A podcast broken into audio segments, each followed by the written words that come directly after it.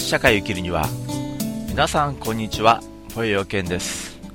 えー、間隔短いでしょ、えー、この前配信してからもう2日ぐらいしか経ってないんですけれども、えー、ブログで書こうかなと思ったんですよ。え、でもですね、えブログで、え、文字にして、え、書くと長くなってしまうと、え言葉で、え喋っちゃった方がですね、え短くて済むんじゃないのかなということで、えポッドキャスト配信にしてみました。え今日の本題はあ後で言いますけれどもですね、えとりあえず、まあ、例の女性芸人さんですね、え、自称占い師と言いますかね、え、霊能者と言いますか、え、その人に監禁されていたんですね。まあ、軟禁状態ですよね。で、え誰とも関わるなと、関わってはならないという形で、えマンションの一室に閉じ込められて、で、え一歩も外に出れない状況になって、で、もちろん仕事もさせてもらえないと。まあ、そうしないと溶けてしまいますからね、外部の人と話す、話をしますと、えー、暗示が溶けてしまうと。え、マインドコントロールっていうのは、え、まあ、ちょっと巧妙な催眠術ですよね。え長く継続する形の催眠術ですよね。えですから、あ外の人に会ってですよ、えー解かれてしまうと困るんですね。ですから誰とも接触させあえさせてくれないという状況だったんですけれども、まあ、これをまあついに連れ出したと、えー、事務所の社長も出て行って、で、えー、警察官も立ち会ったということで、それでまあ無事連れ出すことができて、まあ、今どっかにかくまってですね、でまあ、専門のカウンセリングがついていると。まあ、どんなカウンセリングか知らないけども、まあ、おそらくまあ例の教会ですね。えー、その教会のカウンセラーを連れて行ってると思うんですけれども、まあ、例の教会に関してはね、俺はあんまりいいイメージを持ってないんですけれどもね、えー、ただまあ、基本的には正しいことを言っておりますので、まあ、なんとか頑張ってね、えー、解いてほしいなとは思っております。それでですね、あの、まあ、皆さんちょっと違和感感じてる人は感じてると思いますけども、えテレビで散々ね、名前公表されてるのに、あの、俺は例の女性芸人という言い方するでしょう。えー、宗教の問題っていうのは微妙ですからね、あの、あんまり騒がない方がいいんですよ。あの、下手するとですね、命に関わってしまうんですね。えですからね、本人を刺激しない方がいいだろうという配慮からですね、えー、まあ、いくらね、えー、全員が、国民の全員が、それが誰かということを知っておよう、知っておろうがですね、まあ、俺自身のですね、まあ、一つの矜持としてね、えー、人間の矜持として、まあ実名はね、今のところまだ言わない方がいいだろうと。本人の口からですね、えー、これこれこういうことがあってご迷惑かけましたという時に、まあ言おうかなと思っております。まあ、ここまでね、全体が騒いでんで、バカバカしくて無意味なことではあるんですけどもね。えー、ただね、あの、未だに思うのは、昼のワイドショーとかでね、もうあの人のネタばっかりやるでしょう。あの人今、あの、監禁されてないんですよ。あの、今どっかあの、病院かホテルかどっかにいると思うんでね。で、そこで、おそらくあの、テレビ見ますよ、昼飯食ってる時に。その時にですよ、えー、自分のことをずっとテレビでね、えー、昼のワイドショーで取り上げてると、やっぱ恥ずかしいですわね。で、まあ、戻るにも戻れないような心境になっちゃうんじゃないかなと。下手をしたらですよ。まあ、戻ってほしいですけどもね。で、お笑い芸人なんで、笑い事にしてほしいですよね。で、本の一冊も書いてほしいですよ。自分が体験したことをね、もう二度とね、あの、同じような被害者が出てこないように、人間っていうのはね、本当に傷ついた人間しか到達し得ないね、深い深い精神的境地っていうのがあるんですよ。ですからね、えー、まあ、あの方はですよ、えー、失恋をして傷ついてね、で、そこをまあ、あの、占い師につけ込まれてっていう形になったんでしょうけれども、で、自分がね、心の拠り所としては、その占い師も実はね、とんでもねえ奴だったっていうことで、自分のですよ、えー、信じるもの、これが奪われたんですね。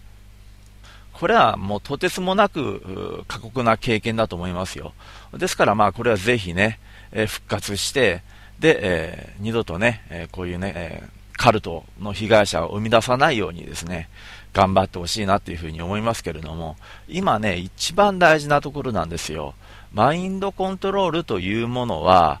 ね、かかってる間はいいんですけども、これが溶けかかってる時、で、自分はマインドコントロールをかけられたんだと、ね、えー、騙されていたんだと、自分が信じていたものは間違っていたんだと、それに自分は膨大な時間とお金を費やしてしまったんだということを受け止めるときが一番精神的に危ないんですよ。危険なんです。苦しいんですよ。だから今はできるだけ静かにしておかなければならない時期なんです。それなのにマスコミがガンガンガンガン騒いでね、えー、スポニチがスクープだなんだっていう風に騒いでね、あんまりにもね、お前らマスコミ知らなすぎるぞと、この問題について。というふうにね、あの、俺は思います。自分のですよ、財産をね、バンバンバンバン放り捨てるような真似をしてまでもですよ、自分の職を捨てるような真似をしてまでも、その占い師に頼ってったんでしょそれが自分の人生の拠り所だったんですよ。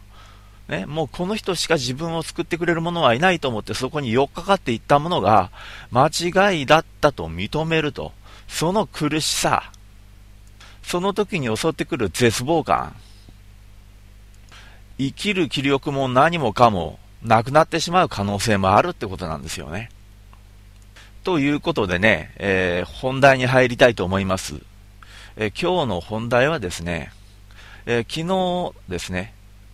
えー、泊まりの勤務だったんですけどもね、えー、テレビを見ながら晩飯を食っていたと。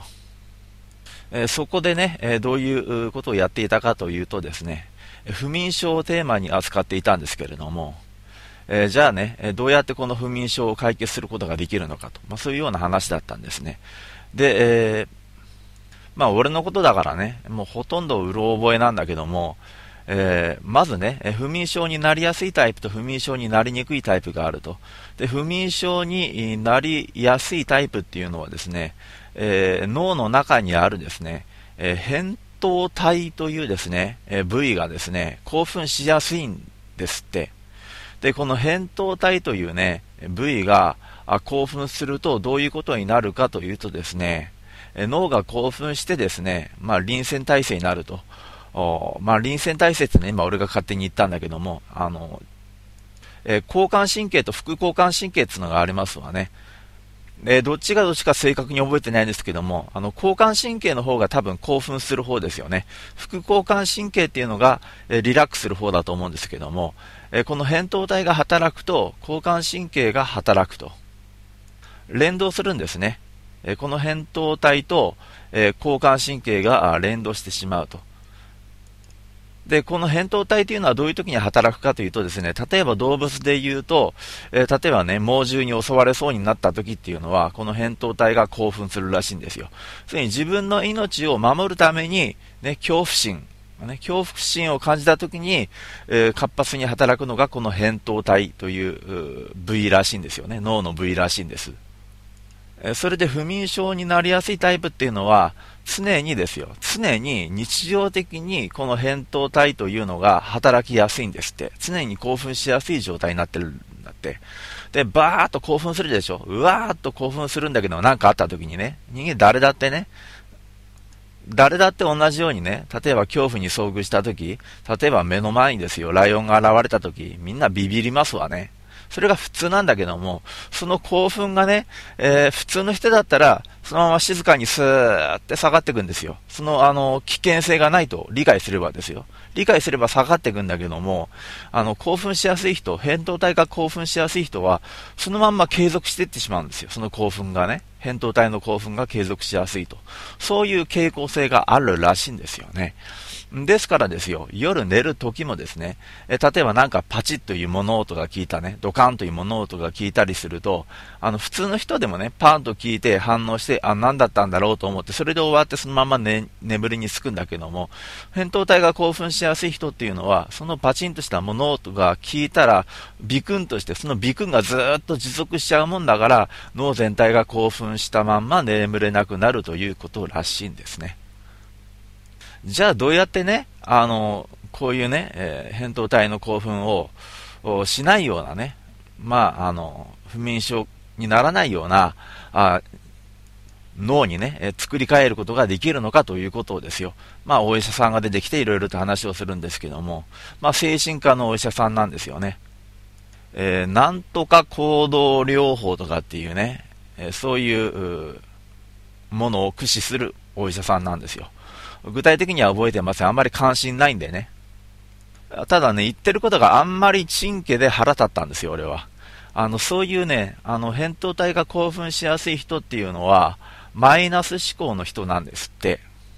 で、何かあった時に、あの、うじうじするタイプだって。例えば、海外に旅行に行きましたと。で、海外に旅行に行くんだ、行ったんだったら、当然のことながら美しい景色を楽しみたいから、まあできれば晴れていた方がいいんだけども、残念ながら、連日の雨だったと。その時にあなたはどういうふうに考えますかと。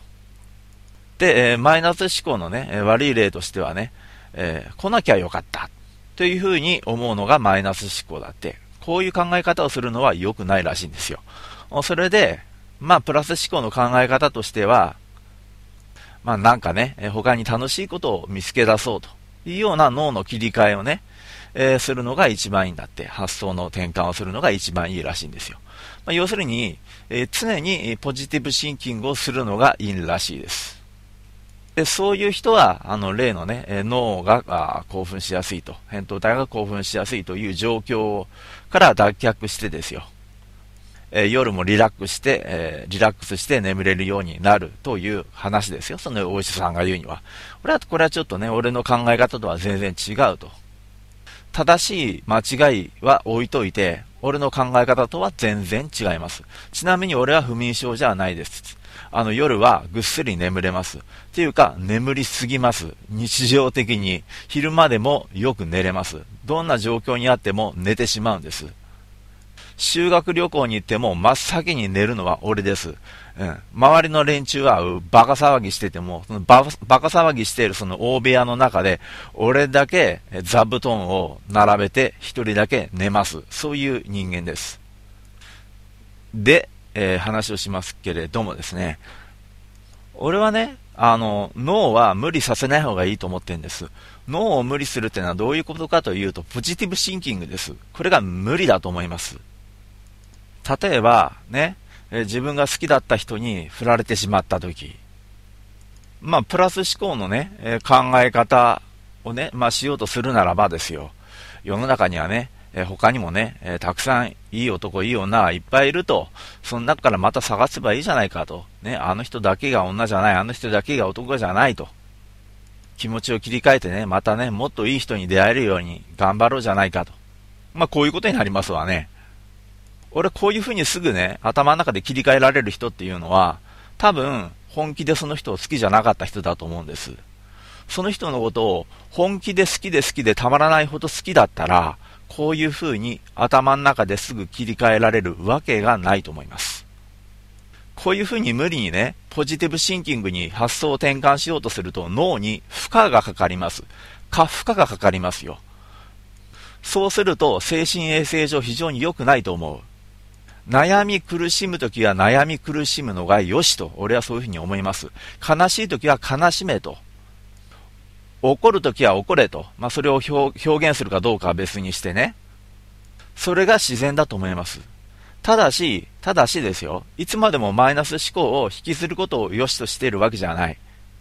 できれば明るい気持ちで過ごした方がいいと思う。じゃあそのためにはどうすればいいのかと。えー、これはね、あの、ヨガの考え方なんですけども、えー、正しい精神は正しい健康に宿る。ですからね、呼吸、呼吸法ですね。呼吸法をしたり、あるいは運動したり、運動自体が呼吸法ですからね、自然な。そうすると自然に、えー、心は良くなります。今日はこの辺でまた次回。